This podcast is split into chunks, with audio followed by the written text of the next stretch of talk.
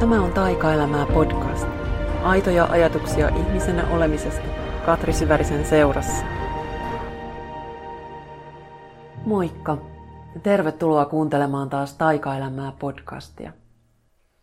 Katselen täällä hyvin syksyiseltä näyttävää maisemaa olohuoneeni ikkunasta ja nyt on jotenkin niin mielenkiintoisia päiviä, kun luonto muuttuu ihan koko ajan. Joka päivä näyttää vähän erilaiselta – ja ne, jotka on seuraillut mua Instassa, niin tietää, että mä oon sieltä nyt metsästä raportoinut melkein päivittäin. Eli tykkään kyllä nyt tosi paljon liikkua tuolla luonnossa, että siinä on jotain tosi tosi hoitavaa. Mä oon täällä myös harvinaisen aikaisin aamulla liikenteessä tämän nauhoittamisen kanssa. No okei, okay, siis maailman mittakaavalla tämä ei ole aikaisin eikä ehkä edes aamu, mun mittakaavalla on. Yleensä en tähän aikaan välttämättä niin kommunikoi ulkomaailman kanssa edes mikrofonin välityksellä, mutta nyt tänään mä heräsin siihen, että, että jakso, jonka nyt ajoin nauhoittaa, niin se alkoi jotenkin pyöriä mun päässä. Et mä en yleensä aamuisin sängyssä pyöriessäni välttämättä kauheasti tee töitä, äh, ellei nyt jotain aivan mega erityistä pyörin mielessä, mutta nyt jostain syystä tämä jakso alkoi jotenkin tulvia tähän mun, mun mieleen. Ja just kun olin ajatellut, että tänään aamupäivällä nauhoitan, niin sitten mä kävin kaappaamassa kynän ja paperia sänkyyn mukaan ja siellä sitten vähän kirjoittelin muutaman ajatuksen ylös, että mistä aion tänään puhua. Ja kerron siitä kohta lisää. Mutta sitten niin osuvasti jotenkin kävi niin, tähän päivän teemaan liittyen, että kun mulla on ollut tämä mun periaate tässä nyt jo pitkälti toista vuotta, että ehdottomasti aina aamuisin pitää tehdä jotain itsensä hoitamiseen liittyvää, jotain omaan hyvinvointiin liittyvää ennen kuin saa aloittaa työt. Ja nyt sitten kun mä jotenkin niin heräsin jo tässä podcastin tunnelmassa, niin mä meinasin sitten jotenkin suoraan sängystä noustua niin, että okei, nyt mä sitten ekana nauhoitan tämän. Mutta sitten kuitenkin mä siinä kohtaa jo tiedostin, että hetkinen, vaikka mun energia on jo ohjautunut tähän jaksoon ja tähän teemaan, josta aion puhua, niin nyt sitten kuitenkin mä haluan ottaa sen mun oman hetken, mikä se sitten onkin. Ja jotenkin niin pitää sitä tapaa vaan yllä. Et ei niin kuin lipsu niistä omista tavoista ihan vaan, että no, no mä nyt tämän kerran teen näin. Ja totta kai siis joskus on niitä hetkiä, että ei pääse läheskään kaikkea tekemään mitenkään ideaalisti. Mutta nyt mulla ei oikeasti ollut kuitenkaan mitään semmoista kiirettä, että mun olisi pitänyt syöksyä hommiin, niin sitten mä ajattelen, että hei, nyt stop, tai ainakin pause, että mä kuitenkin menen ensin hetkeksi joogamatolle.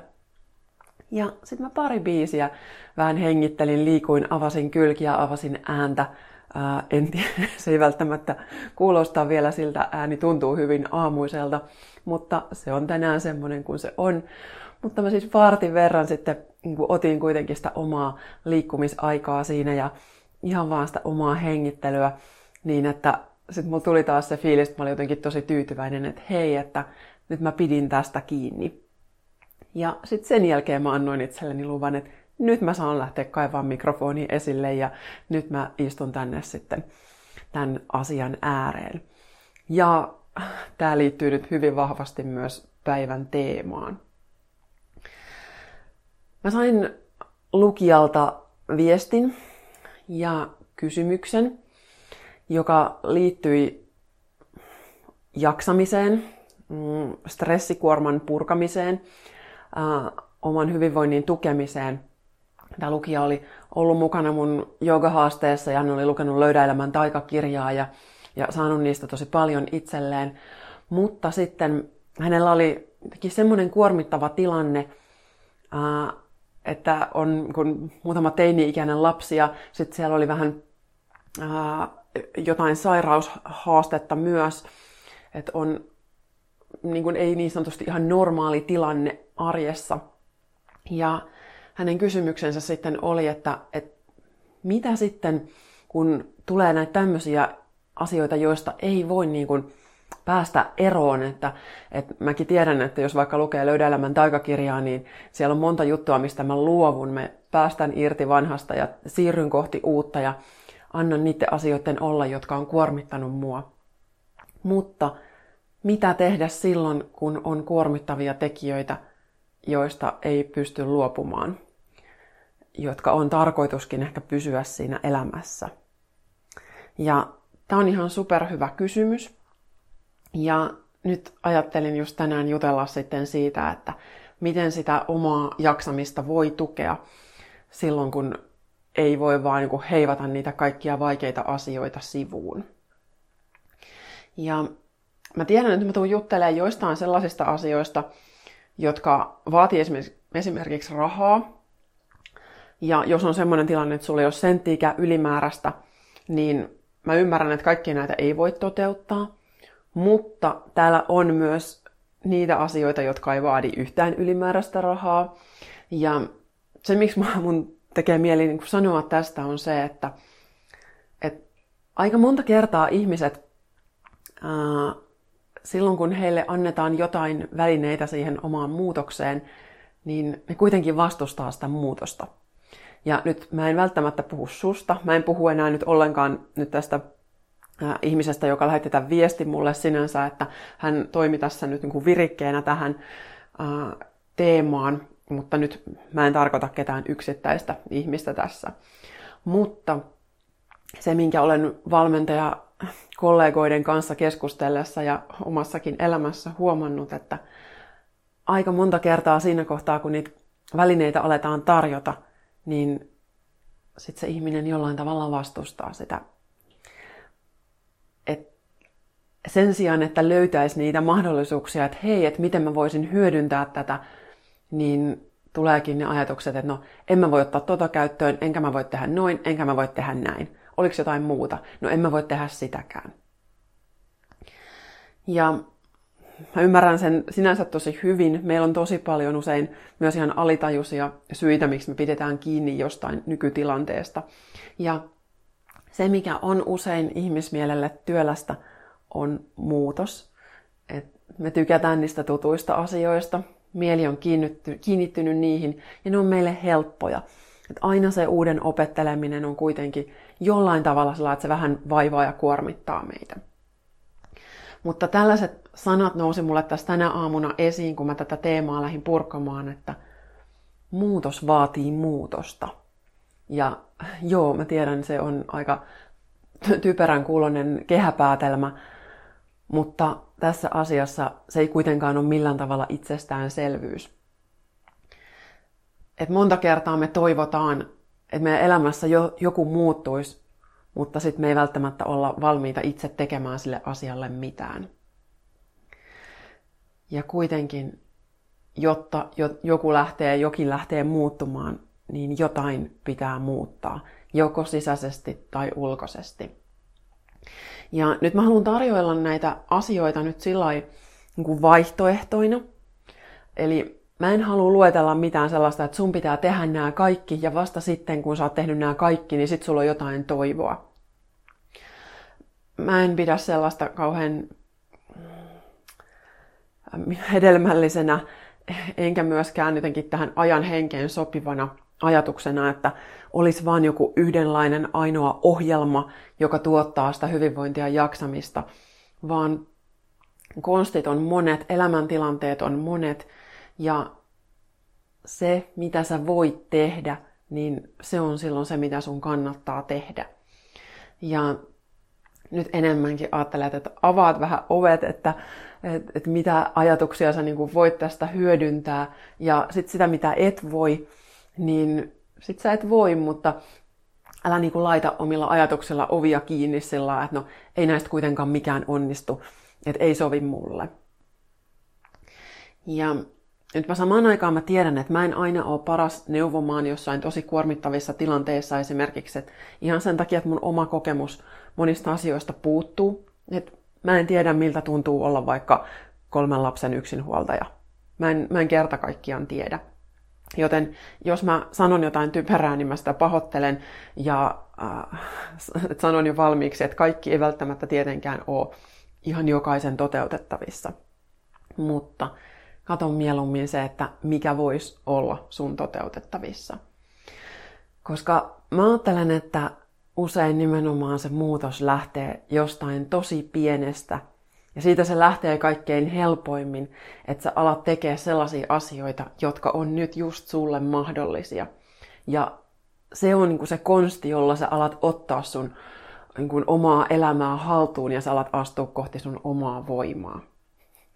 Ja siitä puheen ollen. Nostin taikahetkiä elämään korttipakasta kortin ennen kuin aloin tätä nauhoittaa. Ja sieltä tuli sama kortti, jonka nostin jo sunnuntai-iltana niin kuin tätä viikkoa varten. Mä tein sitä pienen instaliven, joku sen on ehkä katsonutkin teistä. Ja nyt nousi uudestaan tämä sama kortti kuin sunnuntai-iltana, oma voima. Taikaelämä on uhrin roolista omaan voimaan astumista. Elämäsi tapahtumat eivät ole tekosyitä jäädä voimattomuuteen, vaan ne ovat astinlautoja kohti parempaa. Aseta rajoja ja pidä niistä kiinni. Siitä, minkä koet, ammenna se, minkä voit.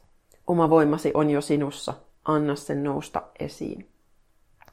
Ja näköjään tämä viikon teema siis jatkuu nyt myös tänään torstaina, kun tätä nauhoitan. Ja aivan siis ytimeen osuu nyt tämän aiheen kanssa. Että mitä, miten voin hoitaa itseäni ja purkaa stressiä silloin, kun en tavallaan oikeastaan voi. Että et tuntuu, että se, ne asiat vaan on siinä elämässä. Silloin, jos näitä kuormitustekijöitä ei voi poistaa, niin se, mitä sä tarvitset mun nähdäkseni, on voimavaroja, joista ammentaa. Että on jotain, millä sä ravitset itseäsi, jotain, mikä antaa sulle päin jotain sen sijaan, että sä vaan annat itsestäsi toiselle. Ja toiseksi tarvitset tilaa, jossa tämä palautuminen voi tapahtua. Ja tästä mä lähden nyt juttelemaan vähän sitten enemmän. Sanon oikeastaan itse asiassa heti alkuun, että että jos tämä palautumisteema, stressinhallintateema on sulle nyt tosi ajankohtainen, niin ehdottomasti Kaisa Jaakkolan kirja Palaudu ja vahvistu on aivan ehdoton. Kannattaa siihen tutustua, että Kaisa puhuu nyt näistä elintapa-asioista huomattavasti kattavammin ja osaavammin kuin minä. Mutta mä tässä niin pikkasen tuon nyt sit mun näkökulmasta esiin, että mitä asioita voisi ottaa huomioon. Ihan ensimmäisenä lähtisin tarkastele, tarkastelemaan sitä, että, että mikä on nukkumis- ja unitilanne. Et lähtis varmistamaan sitä, että unen laatu ja määrä olisi kohdallaan. Koska se on se, missä paljon palautumista pääsee tapahtumaan. Tämä unihygienia-asia on ollutkin nyt nykyään jo paljon pinnalla ja mä en nyt puutu siihen sen enempää, koska se, se ei ole mun erikoisalaa. Mutta se, että ehkä se illan rauhoittaminen olisi se semmoinen ykkösasia. Ja kohta puhunkin itse asiassa siihen liittyen vähän lisää vielä, että mitä asioita se voi sitten tarkoittaa. Mutta sä et voi palautua, sä et voi jaksaa, jos sä et nuku riittävästi, jos sä et nuku riittävän hyvin. Ja tämä on semmoinen asia, mitä mä itsekin harjoittelen, koska mun uni helposti reagoi siihen, että jos on vähänkin jotain niin kivatkin virittävät asiat on sitten semmoisia, että ne helposti näkyy unen laadussa. Viimeksi kolme päivää sitten heräsin aamuyöstä pyörimään ihan sen takia, että oli ollut niin tosi inspiroiva edellinen päivä. Ja sitten taas seuraavana iltana yritän sitten tehdä sen, että nyt, nyt rauhoitun ajoissa. Mun tapauksessa ajoissa ei ole ihan kauhean ajoissa, mutta toisaalta sitten mulla ei ole myöskään tämmöistä pakollista herätystä yleensä tiettyyn aikaan, niin se sitten vähän helpottaa, että mä saan nukkua enemmän sinne mun omassa luonnollisessa rytmissä. Mutta alat tehdä tilaa enemmän sille hyvälle unelle. Sitten toiseksi ravinto. Ja nyt tämä voi olla tosi tosi isokin asia Mm, tästäkään en yksittäisenä juttuna lähde puhumaan sen enempää, koska kyse on niin suuresta asiasta. Mutta kun elämä kuormittaa, kun on paljon stressiä, niin se tarkoittaa myös, että silloin me tarvitaan ravinteita. Eli silloin se ravinnon laatu pitäisi olla, jos sanoa mahdollisimman hyvä, mutta nyt mä en taas tarkoita sitä, että pitäisi kerralla tehdä joku megaremontti, vaan että lähtee edes tekemään jotain pientä joka sitten lähtee sua niin kuin ravitsemaan. Et jos ei muuta, niin ota vaan joku hyvä monivitamiinipilleri. Näitä muistan, että Kaisakin on, ja Kaisan yrityksen Optimal Performancen valmennuksessa on aina, se on ollut yksi ensimmäisiä elämäntapajuttuja, että alat ottaa päivittäin jonkun hyvän monivitamiinipillerin. Ja, tai se voi olla vaikka, että otat magnesiumia iltaisin, jolloin se yleensä vaikuttaa sinne unenlaatuun. Tai syöt D-vitamiinia ja C-vitamiinia. Jos sun ruokavalio on niin kuin ihan mitä sattuu, että jos sä oikeasti syöt paljon eineksiä, pikaruokaa, paljon sokerilimuja tai jotain, niin uh, siinä tapauksessa mä ajattelisin, että korjaa edes jossain mittakaavassa se, mikä on nyt niin sitä kaikkein räikeintä. Että jos sä vaikka juot puolitoista litraa pepsimaksia päivässä, niin, niin älä. Juo mieluummin vettä. Ja nämä on näitä tämmöisiä asioita, mistä monet sitten sanoo, että no en voi ja vesi maistuu äh, pahalta tai ei maistu millekään tai, tai mitä tahansa, niin tässä kohtaa mun tekee sitten mieli pikkasen sillä herätellä, että hei, haloo, että nyt on se hetki, kun se muutos myös täytyy ehkä jossain, jossain mittakaavassa tehdä. Et monta kertaa ne asiat, mitkä meidän päivässä on niitä sellaisia, me kuvitellaan, että tämä on nyt meille ihan must, niin ne on niitä, mihin meillä on jonkinlainen riippuvuussuhde ja se ei välttämättä aina ole kauhean terveellistä. Ja niin kauan, jos sanoo itselleen, että mä en nyt vaan voi, että mä en pysty luopumaan tästä, mitä se sitten onkin, niin niin kauan sitä sitten pitää itseään just kiinni siinä vanhassa. Se riippuvuussuhde vaan vahvistuu. Ja joo, se muutos ei välttämättä ole aina kauhean mukava. Et kyllä mä ymmärrän sen, että jos on tottunut juomaan jotain vaikka sokerista päivittäin paljon, niin ei se välttämättä se viherjuoma maistu kauhean hyvältä. Mutta jos miettii, että mikä on se kokonaisuus, että miten ne pienet valinnat alkaa siellä elämässä vaikuttaa, niin voi olla, että sit kannattaisi kuitenkin harkita sitä, että luopuisi jostain, mikä on, on itselle ollut se kaikkein rakkain juttu, mutta sitten se voi olla sun elimistölle jotain superkuormittavaa. Niin kuin vaikka mä oon ollut aina kovin paljon sokerin perään, oon tästä puhunutkin mun elimistössä jyllää helposti se kandida hiiva, joka saa sitten sokerista paljon, paljon boostia, niin joo, mä en ole todellakaan luopunut sokerista kokonaan, se, mistä mä oon luopunut, on viinin juonti, koska aikaisemmin sitten tykkäsin kyllä juoda aina silloin tällöin viiniä. En ole ollut todellakaan mikään joka illan tissuttelija, ei mitään sellaista. Ei mulla ollut mitään ongelmaa asian kanssa. Mutta kuitenkin on ollut sellaisia jaksoja, että vaikka viikonloppuiltaisin on sitten miehen kanssa juotu muutama lasi illassa. Ja sitten jossain kohtaa huomasin, että tämä ei ollut ihan nyt just sen mun suoliston kannalta hyvä asia. Joten sen mä oon jättänyt nyt kohta kaksi vuotta sitten. Ja nykyään mä otan sitten, tänä, tänä vuonna olen juonut kolme lasillista viiniä. Joten ne on sitten niin jossain tosi harvinaisessa tilanteessa, kun sitten sitä otan. Ja no nyt mä eksyin puhumaan tästä nyt. No ehkä ihan siitä näkökulmasta, että, että, että jos sun täytyy ravita itseäsi ja huolehtia sun jaksamisesta, niin silloin se täytyy miettiä, että mikä on omassa elämässä se, joka sun elimistöä ehkä kuormittaa, mikä vie sitä energiaa. Ja just monet vaikka tällaiset sokerijutut tai alkoholi, niin ne on niitä, jotka vaikuttaa sinne, kun ne vaikuttaa sinne verensokeriin, hormonitoimintaan, ja vaikka just se alkoholi sinne unenlaatuun, että ihan ehdottomasti, jos se on sulla joku joka, joka iltainen juttu, niin semmoiset kannattaa jättää pois. Ja kyllä, sen muutoksen pystyy tekemään. Mä en enää itke punaviinin perään, vaikka se onkin ihan superhyvää. Eli mieti, mikä voisi olla sellaista, mikä olisi sulle yksinkertaisin tapa nyt ravita itseäsi vähän enemmän. Mistä se voisi se sun elimistö nyt nauttii pikkasen enemmän. Jos sulla on suolisto-ongelmia, niin silloin välttämättä ne monivitamiinit ei ole se ensimmäinen asia, koska ne ei välttämättä imeydy kauhean hyvin. Et silloin taas se vatsan kunto on se ykkösasia. Et se täytyy hoitaa kuntoon. Et mullakin on ollut niitä vaiheita, että, että mä turpoon koko ajan. Ja silloin on sitten pitänyt tehdä muutoksia ruokavalioon ja myös se on ollut totta kai se stressi yksi syy sitten siihen. Ja silloin ei kannata tankata mitään, jos on se olo, että nyt ei taatusti myöskään mikään imeydy.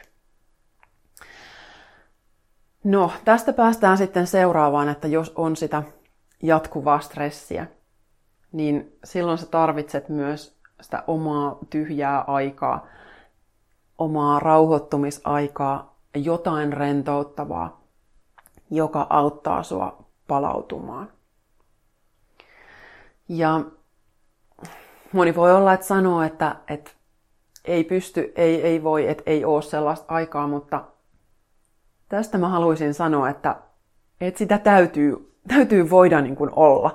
Että että tämä on asia, jossa mun mielestä me tarvittaisiin tosi, tosi isoa asennemuutosta ja me tarvitaan kokonaan niin kuin uusia normeja jaksamiselle ja sille elinvoiman tukemiselle. Et nyt se on aika paljon sitä semmoista selviytymistä, että kun mä hoidan itseäni tämän minimin, niin sitten mä jotenkin suoriudun tästä. Mutta me ihan oikeasti tarvittaisiin aivan toisenlaista sitä tekemisen ja olemisen suhdetta. Ja me tarvittaisiin sitä asennetta, että jokaisella on todellakin lupa hoitaa itseään ja palautua. Koska jos et sä anna ikinä itsellesi, niin sulla ei ole todellakaan just sitten mitään, mitä antaa muille. Tän ei tarvi olla mitään suurta. Se voi olla oikeasti, se voi alkaa ihan minuuteista päivässä.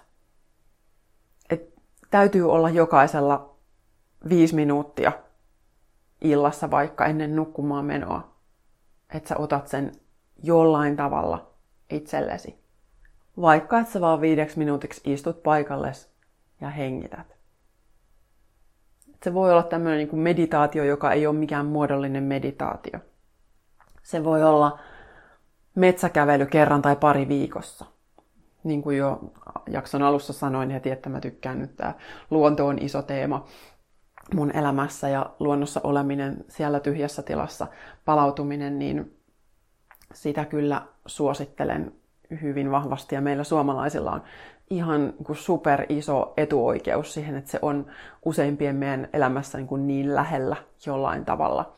Mä siis taas nyt kun olin tuolla Jenkeissä ja näytin siellä esimerkiksi kuvia just tuolta mun voimapaikalta, noi metsälampi, jos päivittäin käyn, niin ne oli aivan niin kuin haltioissaan, että siis miten, sä voit mennä niin tällaiseen paikkaan ja, ja missä siellä niin kuin on näitä ja ja mä sanon, että niitä on niin kuin vähän joka paikassa, että, että tämä on 10 minuutin päässä mun kotoa.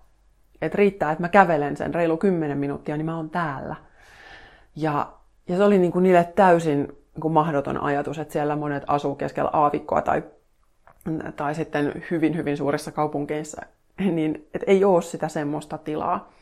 Ja meillä se on oikeasti tässä. Ja, ja mä välillä mietin, että, tai useinkin, että, että miksi me ei hyödynnetä tätä enempää mäkin asun tässä Suomen, ainakin joskus tämä on ollut Suomen suurin lähiö. En tiedä, mikä on tilastotilanne tällä hetkellä, mutta edelleenkin on hyvin suuri lähiö. Ja silti mulla on täällä mahdollisuus niin kuin mennä metsään monen järven rannalle, järve uimaan, mitä tahansa, että meillä on ihan käsittämättömät mahdollisuudet. Ja se, että miten tätä voisi niin kuin hyödyntää, niin se on taas, riippuu siitä sun elämästä, että mikä siellä on se tila, minkä sä voit ottaa. Jos se on päivittäin se ihan pienikin hetki, niin ota se. Jos se on viikoittain, niin sit sä otat sen viikoittaisen hetken. Eli mikä tahansa, mikä on enemmän kuin ennen, niin se on hyvä. Ei ole nyt taas mitään ehdotonta ohjelmaa, että milloin pitäisi tehdä ja kuinka paljon. Jos sä oot uupunut, niin silloin sä tarvit sitä palautumistakin vaan hieman enemmän kuin ennen. Tämä voi olla myös vaikka saunominen, jos et sä jaksa tai pysty lähteä mihinkään. Jos sulla on kotona sauna, niin lämmitä se. Sekään ei vaadi paljon aikaa. Mutta tässä mä ehkä sanoisin tämän tyhjän tilan, oman ajan ja palauttavan ajan kohdalla, että, että tämä ei nyt tarkoita treeniä.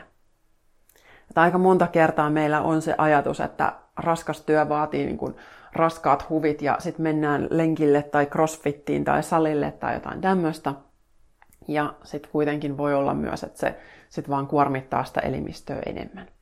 Et joo, liikettäkin tarvitaan, mutta tässä vähän kyseenalaistaisin sitä, että et, et jos on tosi stressaantunut, niin ainoa vapaa hetki viikossa ei kannata olla kympin lenkki.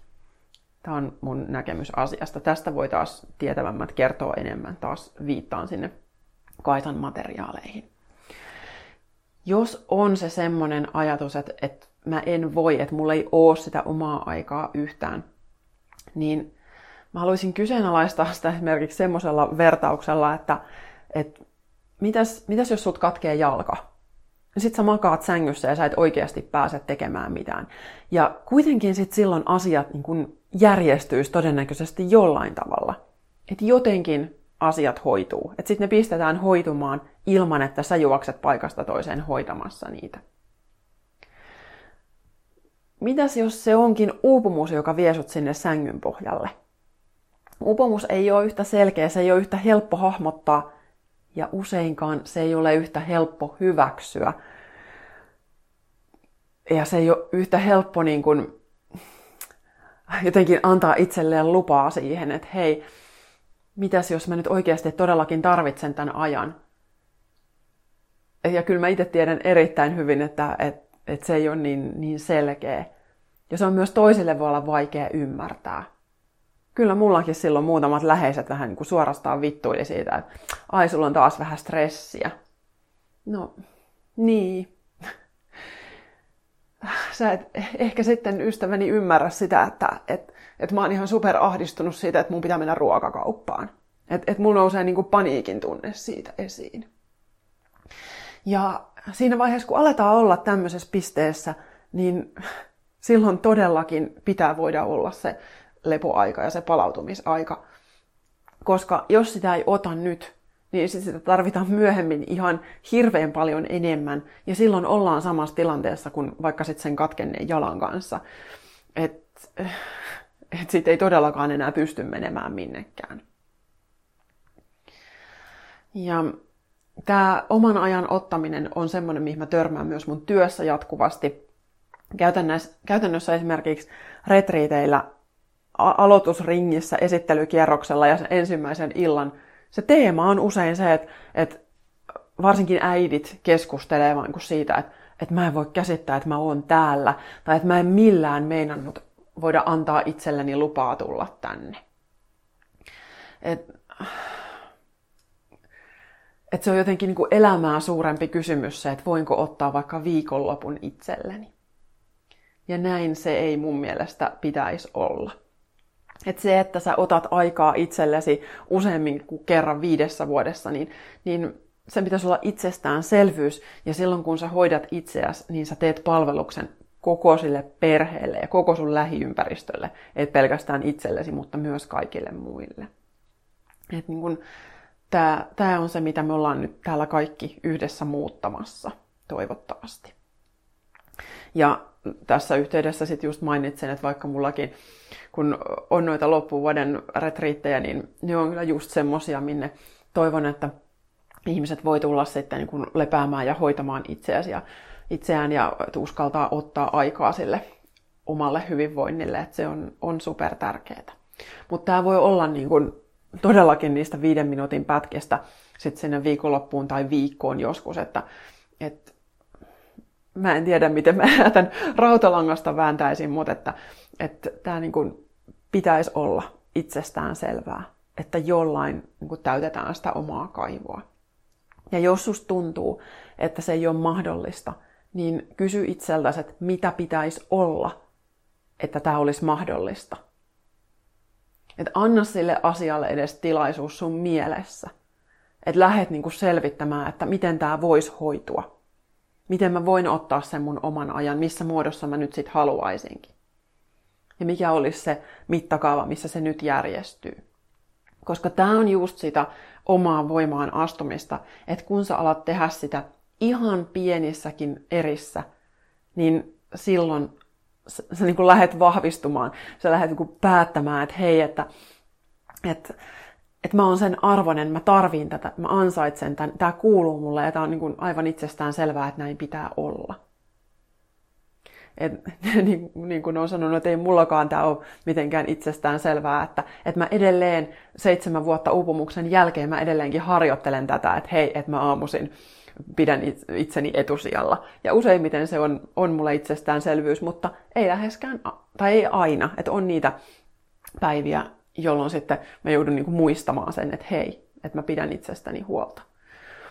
Sitten jos mä moneksi päiväksi peräkkäin unohdan sen, että on joku vaikka kiireisempi viikko, niin kyllä mä myös heti huomaan sen. Mä en oo enää niin tehokas, mä en saa niin paljon aikaan, musta ei ole enää niin paljon siihen, mihin, missä mua sitten tarvitaan. Et kun sä otat itsellesi aikaa, niin sä pystyt myös antamaan niin paljon enemmän muille. Ihan sitten tähän mm, tämmöinen konkreettinen työkalu, tietysti mitä paljon sit suosittelen, että jos saatat vaikka illalla sen viisi minuuttia itsellesi, niin se kirjoittaminen. Ota muistikirja ja kynä ja tyhjennä päästä se, mikä siellä on niin nyt päällimmäisenä, mikä on ylimääräistä.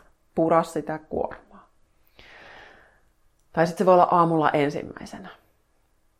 Nukkumisen, nukkumisen yhteydessä ennen tai jälkeen sitä, niin, niin se on yleensä semmoinen hyvä hetki, että silloin ei ole niin siinä arkijärkimoodissa, että silloin on helpompi päästä käsiksi myös sinne tunnepuoleen ja vähän niihin alitajuisiin juttuihin. Sä et tarvitse tähän mitään kurssia, sä et tarvitse tähän mitään ohjausta, vaan ihan jo se riittää, että sä vaan tyhjennät sen, että mitä mun mielessä on nyt ja mikä täältä haluaa tulla ulos.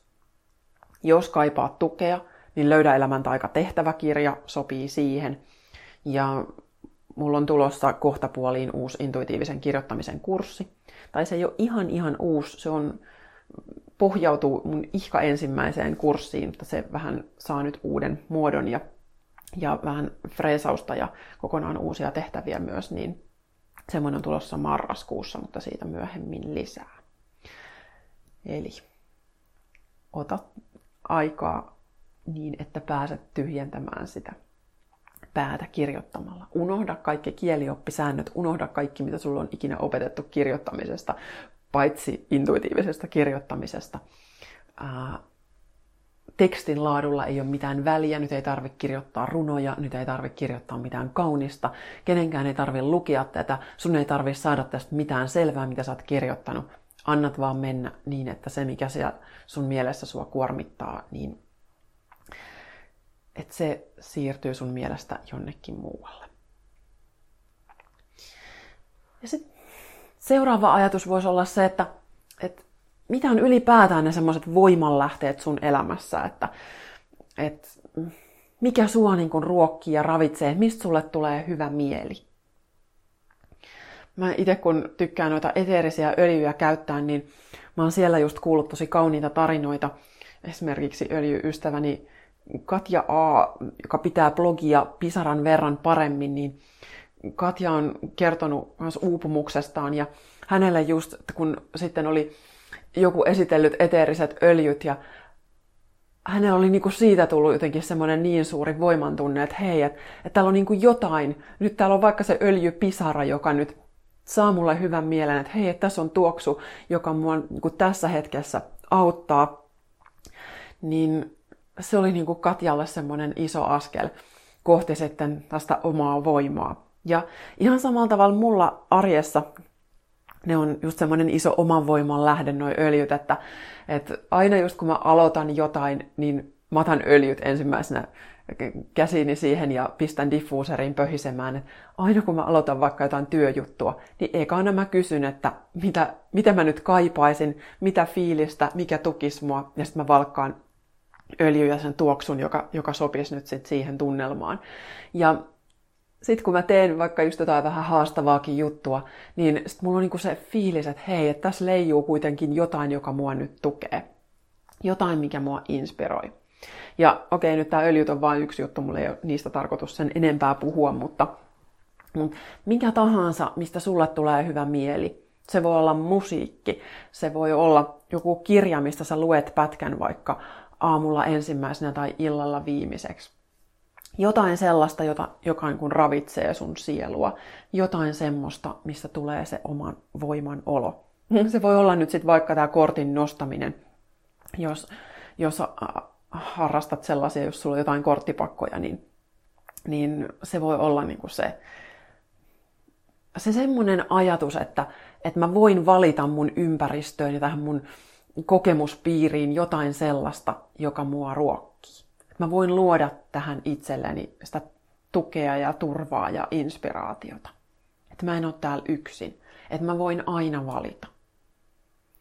Ja mulle vaikka just nuo öljytkin on esimerkiksi semmoinen keino pysyä yhteydessä siihen omaan tunnetilaan ja olotilaan. Että et kun mä alan niitä käyttää, niin sitten mä aina kysyn itseltäni, että mitä mä tarviin juuri nyt. Ja sitten mä annan itselleni sitä. Että mulla on niin kuin joku keino valita itselleni jotain, mikä mua nyt tukee. Se voimanlähde voi myös olla vaikka vapaa liike. Et vaikka tuossa sanoinkin, että ei niin kuin kovaa treeniä välttämättä kovin stressaantuneena, niin erittäin paljon suosittelisin vapaata liikkumista. Laita joku kiva kappale soimaan. Ihan vaikka muutama minuuttikin voi aloittaa semmosesta ja anna kehon liikkua sillä tavalla, kun se haluaa.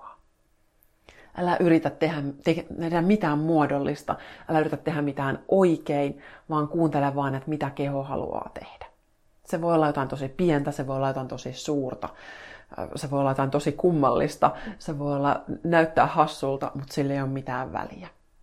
Et kun sä vähän liikut, niin myös sitten ne kuormittavat tunteet lähtee usein liikkeelle – ja ne, saa, kun, ne jotenkin muuttaa muotoaan. Et usein silloin, kun me ollaan tosi kuormittuneita, niin on semmoinen vähän tukahtunut olo. Ja tämä on semmoinen väline, mistä mä niinku toivoisin, että mä olisin sitä itse osannut enemmänkin hyödyntää silloin, kun mä oon ollut uupunut. Et ei niin, että tarvii tavallaan väsymykseen asti kauheasti kehoa rasittaa, mutta se voi olla vaikka ihan, että mä oon selinmakuulla lattialla ja siinä kieriskelen ja pyöriskelen ja venyttelen ja mä niin tutkiskelen siltä sitä, että miltä se kehon olo niin kuin tuntuu. Niin tämmöinen olisi yksi arkipäivän työväline. Ei vaadi paljon aikaa, ei vaadi mitään muuta kuin vähän tilaa, ehkä omaa rauhaa. Sitten mene johonkin hoitoon, jos se on mahdollista. Eti joku turvallinen, mikä tahansa hoitomuoto voi olla semmoinen, Roseen terapia on esimerkiksi hyvä, joku energiahoitaja voi olla hyvä. Pääasia, että sulla on siitä ihmisestä semmoinen fiilis, että tänne mun on hyvä ja turvallinen tulla. Et edes joskus jotain semmoista, joka, joka sua nyt niin kuin todella äh, niin kuin tukee ja kannattaa niin, että sä voit niin kuin luvan kanssa heittäytyä sit siihen niin kuin vastaanottajan asemaan. Tämä on myös iso alue, niin tästä mä en nyt puutu, tähän puutu sen enempää, mutta – mm, ehkä löydät sitten itsellesi sopivan, niitä on kyllä maa täynnä. Ja tietysti sitten, jos ei ole vaikka mahdollisuutta mennä hoitoon, että ei ole vaikka rahaa, niin sitten joku vertaistuki voisi olla tosi hyvä, että purat jonkun ystävän kanssa. Eli puhuminen, ihan samalla tavalla kuin kirjoittaminen, niin puhuminenkin voi auttaa tosi paljon. Ja tämä voi olla ihan semmoinen niin kuin että tekee sen sillä tavalla tietoisesti, että, että me monta kertaa me pelätään sitä, että toivottavasti mä en ole nyt mun ystävälle kauhean raskas, jos mä puhun tällaisia vähän vaikeita asioita.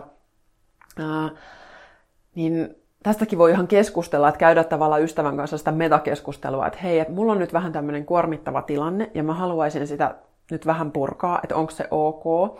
Ja jos on vaikka niin, että molemmilla on kuormittava tilanne, niin silloinhan te voitte ihan just sopia, että hei, nyt toinen puhuu vähän aikaa omasta tilanteestaan ja toinen puhuu vähän aikaa sit omastaan.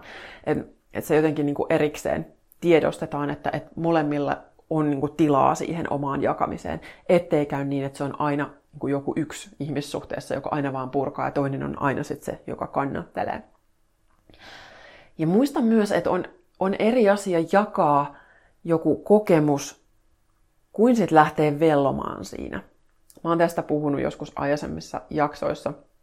Siellä ainakin vuosi sitten keväällä on ollut semmoinen tunteiden käsittelyyn kolme tapaa, niin siellä puhun just tästä vellomisesta enemmän, koska mä tiedän, että moniaan hirveästi pelkää sitä. Ja kuitenkin moni myös vähän kuin sekoittaa sitä, että mikä on ihan vaan se rehellinen jakaminen versus vellominen.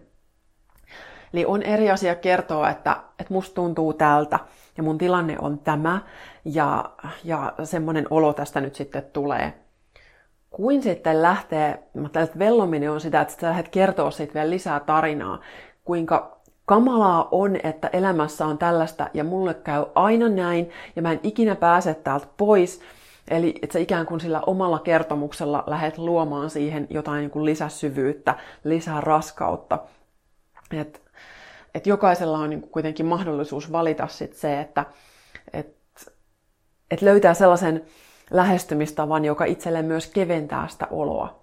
Että ei niin kuin mieti, että tämä on nyt niin kuin ihan pahinta, mitä ikinä voi tapahtua ja mun elämä ei koskaan tästä parane ja mä oon aina vaan niin kuin tällaisten olosuhteiden uhri, että se on nimenomaan just sitä uhrin roolia. Vaan mieluummin sitten niin, että opettelee tiedostamaan, että mikä on tässä nyt se, että mikä on aidosti totta ja mikä on sitä, minkä mun mieli tähän nyt luo. Millä mä niin ehkä kerjään vielä vähän lisää tätä raskasta tunnelmaa tähän ympärille. Ja mulla tulee esimerkiksi kyllä tästä nyt tosi isosti mieleen semmoinen, että silloin kun mä itse tein avioeroa, ja mä olin nyt silloin jo kuitenkin aika paljon opiskellut näitä ihmisen mieleen liittyviä asioita ja mulla oli semmoinen ajatus, että, että kaikilla on tarkoituksensa, että, että mä tiedän, että jos me nyt erotaan, niin sitten kaikki kääntyy parhain päin. Ja mä sitten silloin niin kun jaoin tätä kokemusta mun äidille, niin silloin olimme vielä keskusteluväleissä, niin hän sitten sanoi, että laittoi mulle myöhemmin viestiä, että kuinka pettynyt hän on siihen, että miten kevyesti suhtaudun avioliittoni tulevaisuuteen. Eli kun mä olin löytänyt itselleni tavan, joka jotenkin niin kuin rakentaa ja kannattelee mua ja tukee ja tuo mulle toivoa, niin hän kertoi mulle sitten, että, että, että tämä mun suhtautumistapa on väärä, apua, ja, ja että eh, kuinka sitten pettynyt hän on minuun, kuinka mä suhta, kun mä suhtaudun asiaan tällä tavalla.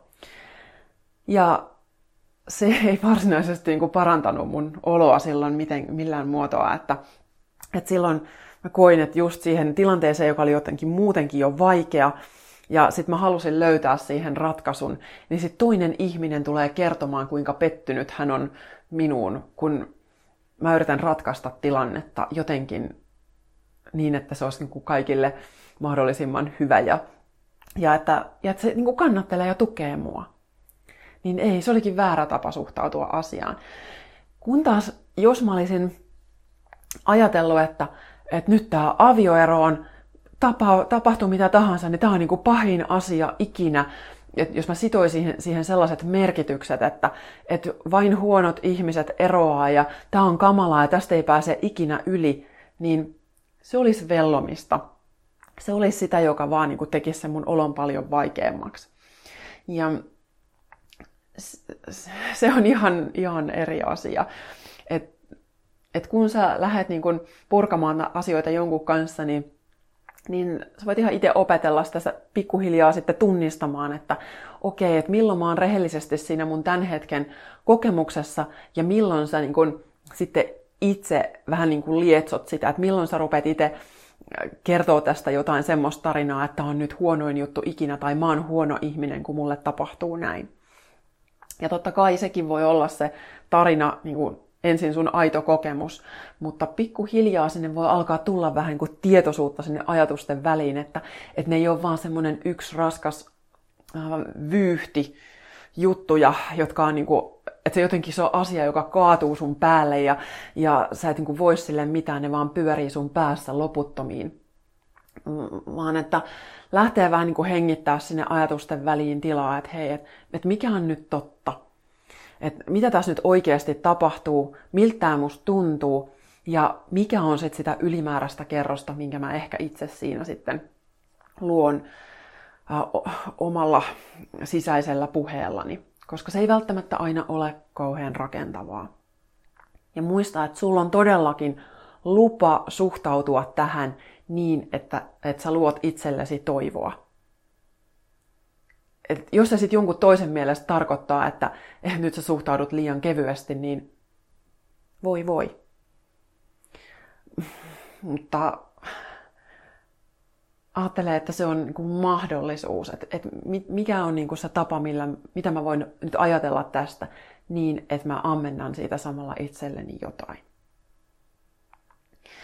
Ja tästä tullaan ehkä vielä, tämä on jo oikeastaan sama asia, mikä mulla on täällä viimeisenä listalla, että jos on just kuormitusta, josta ei pääse eroon, niin silloin, no tässä on ollut näitä ulkoisia ajatuksia tai tekoja, mitä voit tehdä, mutta sitten myös yksi iso asia on se oma sisäinen, eli se asenne. Meillä on usein vaikeuksia hyväksyä asioita, mitä, mitä on. Me ollaan monta kertaa takerruttu johonkin, mitä meidän mielen mielestä niin pitäisi olla. Ja silloin, kun on se joku haastava, kuormittava tilanne, niin aika iso lisäkuorma tulee just siitä ajatuksesta, että, että asioiden pitäisi olla jotenkin toisin, että se jotenkin vaadit, että, että nyt, äh, nyt pitäisi tapahtua jotain muuta. Ja totta kai on tosi kurjia tilanteita, on ihan hirveitä tilanteita, joissa todellakin voisi, niin kuin, kuka tahansa voisi sanoa, että joo, että olisi ihanaa ja reilua ja oikein, jos tapahtuisi jotain muuta. Mutta välillä elämässä tapahtuu tosi ikäviä asioita ja on hankalia tilanteita. Niin siinä omassa kuormittavassa tilanteessa kysy itseltäsi, että mikä on se, mille mä voisin tässä nyt vain niin antautua. Miten mä voisin nyt vain niin hyväksyä sen, mitä on ja miltä se hyväksyminen tuntuisi. Että voisinko mä vain niin hellittää, olla vaatimatta jotain muuta. Ja varsinkin jos siihen liittyy joku toinen ihminen, niin kuin esimerkiksi tässä viestissä, jonka mä sain, nyt, nyt palaan vähän takaisin siihen, että siellä oli tämä, kun lapsi on sairas, niin totta kai siihen sisältyy ihan hirveästi sitä niin kuin empatiaa, kurjia tunteita toisen puolesta, kun sä näet, jos toisella on paha olla. Mutta sitten mulle ehkä tulee mieleen se semmoinen ajatus, että, että, että voisitko sä ihan niin kuin sen oman jaksamisen puolesta ja sitä niin kuin tukeaksesi mieluummin niin kuin löytää ehkä semmoisen myötätunto, mutta ilman, että se on niin, niin kuormittava sulle, että, että miten sä voisit antaa sille toiselle rakkautta ja hoivaa, mutta sä et tavallaan niin kuin vaadi sen puolesta, että, että asiat pitäisi olla jotenkin toisin. Ja se ei tarkoita, että, että, että sä voisit toivoa, että toinen olisi terve, toisella olisi asiat hyvin, mikä ikinä onkaan ehkä jonkun sun läheisen hankala tilanne, niin totta kai me voidaan aina toivoa, että, että he vois, vois hyvin ja olisi onnellisia. Ja varsinkin just totta kai omien lasten kohdalla on se semmoinen tilanne, että, että, että vanhemmat toivoo niin kuin niille vaan koko sydämestään toivottavasti kaikkea parasta. Ja mä en edes tiedä, että kuinka semmoinen ylitsevuotava se tunne voi olla mutta silti kukaan ei voi koskaan niin kuin elää toisen puolesta. Me ei voida elää sitä toisten elämää. Meidän ei kannata ottaa sitä toisen koko kuormaa. Että me voidaan tehdä se, mikä me voidaan tehdä, mutta sitten välttämättä ihan kaikkia ei voida. Ja tämä oli esimerkiksi semmoinen, mitä mä aikoinaan opettelin mun isän alkoholismin kohdalla. Et mä en voi niin toista auttaa, jos hän ei halua ottaa apua vastaan. Ja häntä yritettiin auttaa ja hän ei halunnut ottaa apua vastaan. Ja lopputulos oli totta kai tosi surullinen, mutta se oli myös kaikille tosi raskas tilanne niin kuin vuosia. Ja silloin mä muistan, että mulle tuli jotenkin se semmoinen irtipäästäminen, että se on, se on sen toisen elämä. Ja se oli myös sen toisen kuolema. Mutta mm, silti jos niin yrittää omalla voime, voimallaan ammentaa toisaan, toiseen jotain, mitä siellä ei ole, niin se ei, ei ole kauhean kestävää. Et me voidaan auttaa ja me voidaan tukea, mutta me ei voida niin kuin ihan loputtomiin tyhjentää sitä omaa kaivoa, jos se menee niin kuin kokonaan jonnekin tyhjään, kun valuu vesihanhen selästä tyyppisesti. Että jos se toinen ei halua ottaa sitä apua vastaan, niin se ei välttämättä silloin ole meidän tehtävä antaa itsestämme ihan kaikkea sille toiselle. Okei, nyt mä taas ehkä eksyin siitä sairaan lapsen hoitamisesta, mutta äh, nämä on nyt niin isoja kysymyksiä, että mulla on itse asiassa taas, taas tosi riittämätön olo. Näin, äh, en edes haluaisi sanoa opettajana, koska mä en, en mä niinku tiedä, voiko mä ketään opettaa tämmöisissä asioissa. Nämä on nyt niinku koko, koko elämästä jotenkin kyse. Ne on niin suuria asioita, että välillä mä mietin, että, että miksi ihmeessä mä teen tämmöistä, kun, kun ihmiset on niin isoissa tilanteissa ja vaikeissa tilanteissa, joista mä en välttämättä ymmärrä yhtään mitään. Ja sitten sit kuitenkin mä jotenkin omalla vaatimattomalla panoksella niin, kuin, tavallaan haluaisin auttaa sillä tavalla, kun mä, kun mä voin, jos voin. Niin nyt näköjään tämmöinen purkaus sitten omalta osalta. Hmm.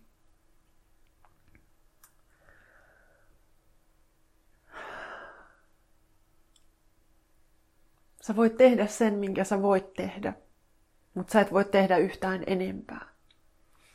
Ja jos se tekeminen jatkuvasti vie sun omaa elämän voimaa kuin miinukselle, jos sä tunnet uh, uhriutta, jos sä tunnet epätoivoa, jos sä tunnet uupumusta, niin silloin on aika muuttaa jotain.